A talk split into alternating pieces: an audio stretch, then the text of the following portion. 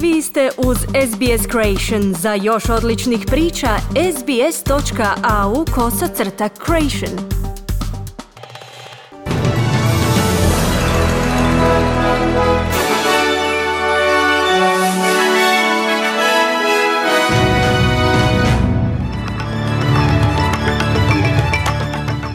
Danas u vijestima poslušajte.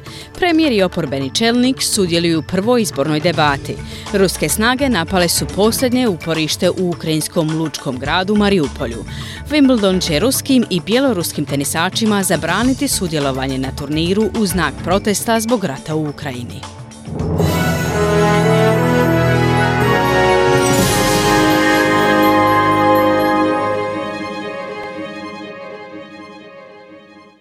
Slušate vijesti radija SBS. Ja sam Mirna Primorac. Australske politike zaštite granica bile su ključna tema tijekom prve debate čelnika u kampanji za savezne izbore.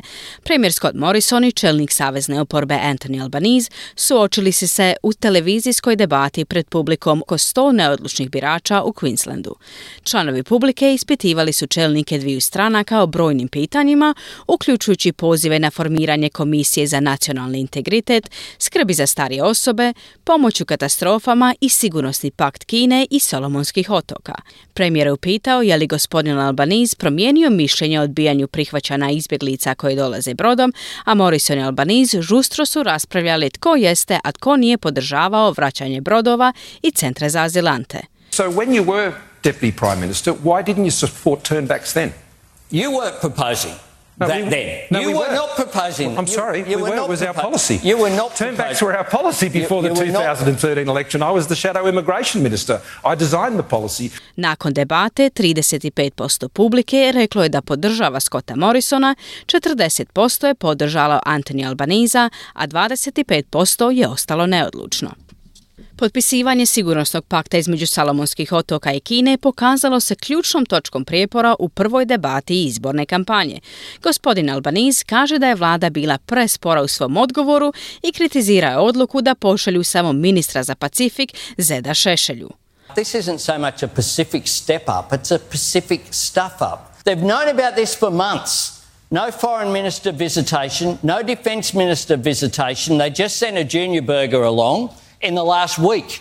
Ovo nije toliko pacifički korak naprijed, to je pacifički korak ka goremu. Oni znaju za to mjesecima. Nema posjeta ministra vanjskih poslova, nema posjeta ministra obrane. Samo su poslali neiskusnog ministra prošli tjedan, kazao Albaniz. U svom odgovoru premijer je rekao da Anthony Albaniz ne podržava Australiju, te Morrison pita Albanezija zašto bi stao na stranu Kine kada se dogodi nešto ovako značajno, Albanezi je odgovorio da mu je premijer uputio uvredu.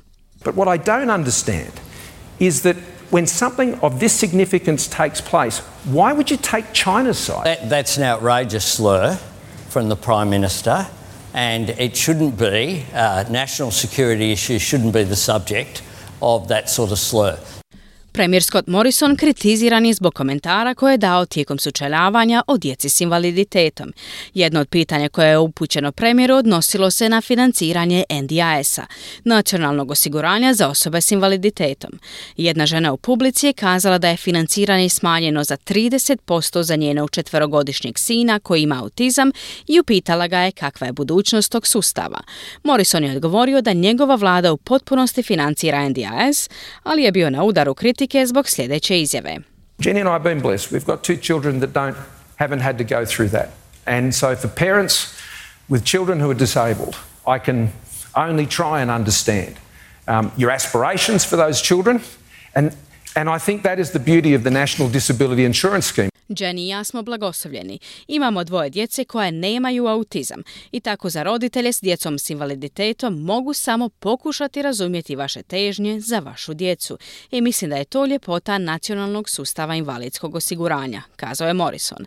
Senatorica laborista Kathy Galler, čer ima autizam, rekla je za Channel 7 da je komentar bio neprekladan. And I think that again just shows a lack of connection with, you know, everyday people's lives. I mean, there's millions of us who live with children with a range of different needs, and um, I think to have a prime minister say he was blessed not to have one of those is is deeply offending and deeply upsetting. Mislim da to opet samo pokazuje nedostatak povezanosti sa svakodnevnim životima ljudi.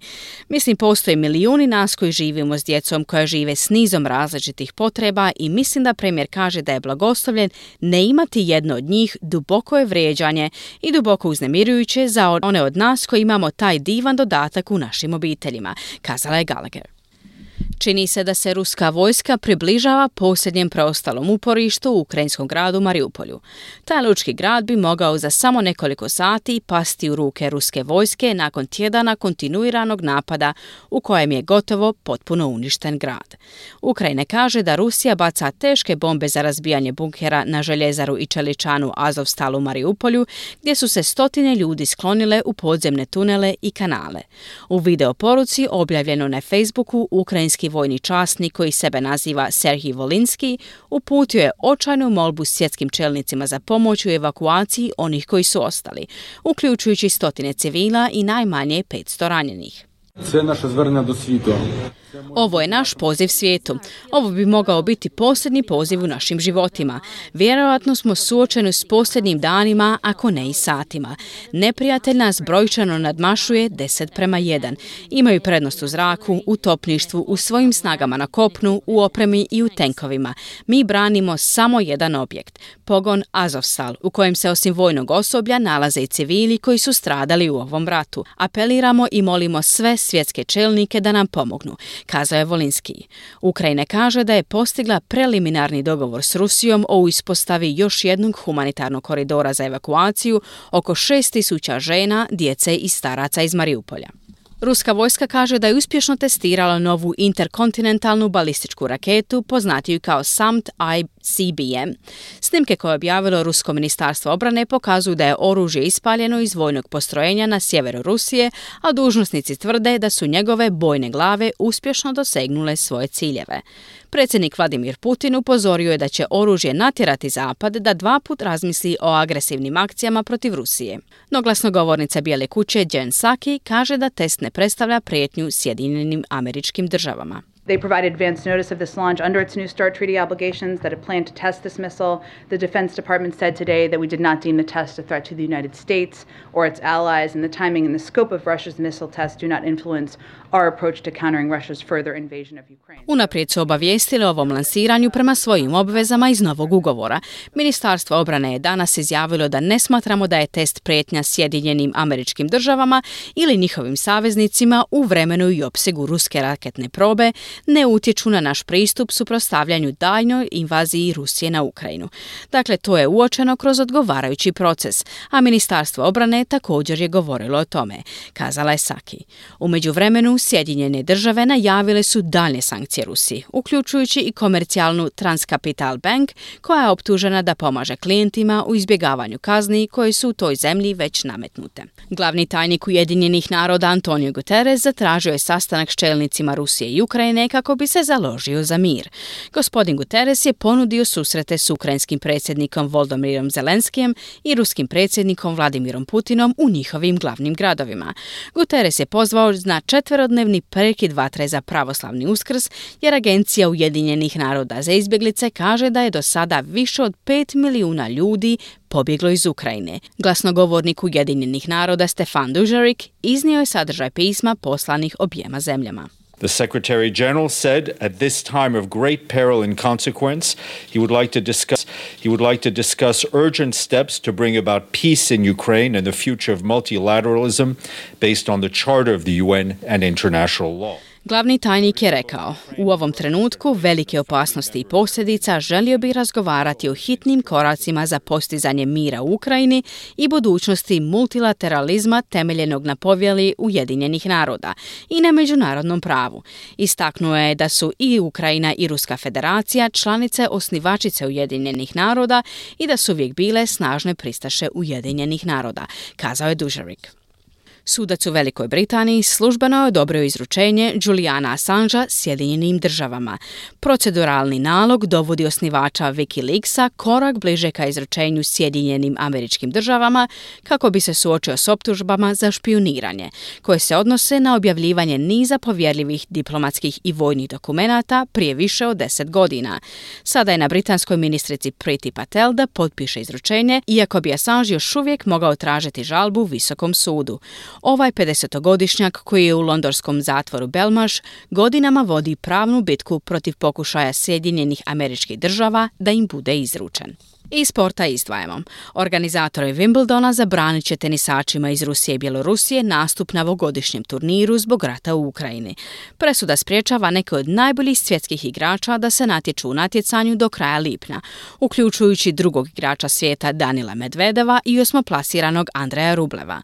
U ženskoj konkurenciji dvije najbolje igračice Bjelorusije, četvrta tenisačica svijeta Arina Sabelenka i dvostruka pobjednica Australian Opena Viktorija Azarenka također će biti isključene, kao i Ruskinja Anastazija Pavlučekova koja je na 15. mjestu. U priopćenju All England Lawn Tennis Club kaže da ima odgovornost igrati ulogu u ograničavanju globalnog utjecaja Rusije i ne dopustiti da se sport koristi za promicanje ruskog režima. Kao odgovor Rusije kaže da će turnir patiti zbog zabrane te da je neprihvatljivo ruske sportaše činiti taocima političkih intriga. Turnir zagrijavanja u Wimbledonu koji je održala UK's Lawn Tennis Association također je zabranila igranje igračima iz Rusije i Bjelorusije.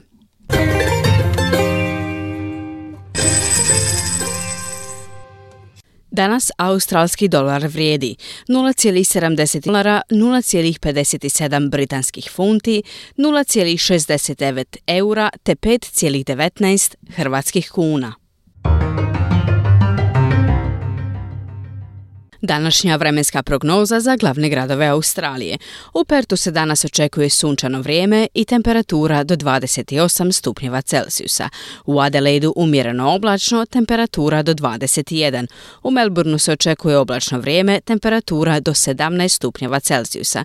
Hobart oblačno, temperatura do 14. U Kamberi se očekuje umjereno oblačno vrijeme, temperatura do 19 stupnjeva Celsijusa.